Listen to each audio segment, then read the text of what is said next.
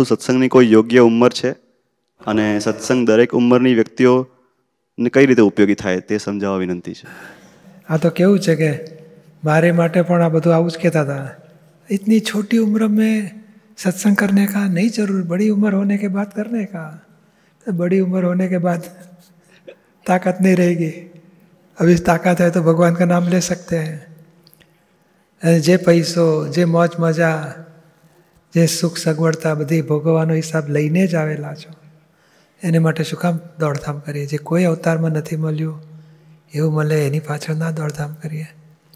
અને મેં જોયું ગઈડપણમાં આપણે પૂછી જોઈએ, કાકા આર્થરાઇટિસ થયું હોય, ને ડિમેન્શિયા થયું હોય, ને ભૂખ લાગે નહીં, તબિયત સારી રહે નહીં, ચલાય નહીં, સંભળાય નહીં, દેખાય નહીં, યાદ રહે નહીં તો એવી ઉંમરમાં કેવી રીતે ભગવાનનો કરી શકીશું ને આપણા આત્માનો કઈ રીતે કરી શકાય?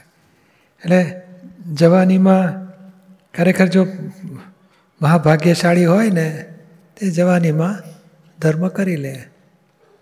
મહાભાગ્યશાળી હોવો છે. આખી આ મોજ મજા, શોખ બધું ગુમાવે છે. મફત કશું હોતું નથી. બધા રીપેમેન્ટ ગઈડપણમાં આવે છે પછી. આ દુખ્યું, પેલું દુખ્યું ચાલતા ચાલતા ગબડી પડ્યા. અને કોણે ધક્કો ના ના, જાતે જ પડી ગયા કાકા, લાકડી લાકડી તો હતી, પણ લાકડી એ છે ને, જેની પર મૂક્યું ને એ ડગમગી ગયું એટલે પોતે ડગમગી ગયા. એટલે જે પરવસતા હોય છે, રાત્રે ઊંઘ ના આવે, ભગવાનનું નામ લેવાનું સૂજે જ નહીં. મશીન એન્ટી ક્લોકવાઇઝ ચાલતું હોય. ચક્કર સુઈ ચાલતું હોય. એટલે દરેક ઉંમરે જેને કંઈ પણ ચિંતા થતી હોય ને, એ ઉંમરથી ભગવાનનું નામ લેવાની જરૂર છે મળે સત્સંગમાં આવવાની જરૂર છે. યંગ હોય ને તો ત્યારે મોહમાં વધારે હોય. તો ત્યારે સત્સંગ આમ યાદ ના આવતો હોય હા એટલે મોહ એટલે દારૂ પીધેલો માણસ. ખોઈ નાખવાનું. પછી જ્યારે ભાન દારૂ ઉતરે ને ત્યાં થાય ઘરે રે જિંદગી મેં ખોટી ખોઈ નાખી.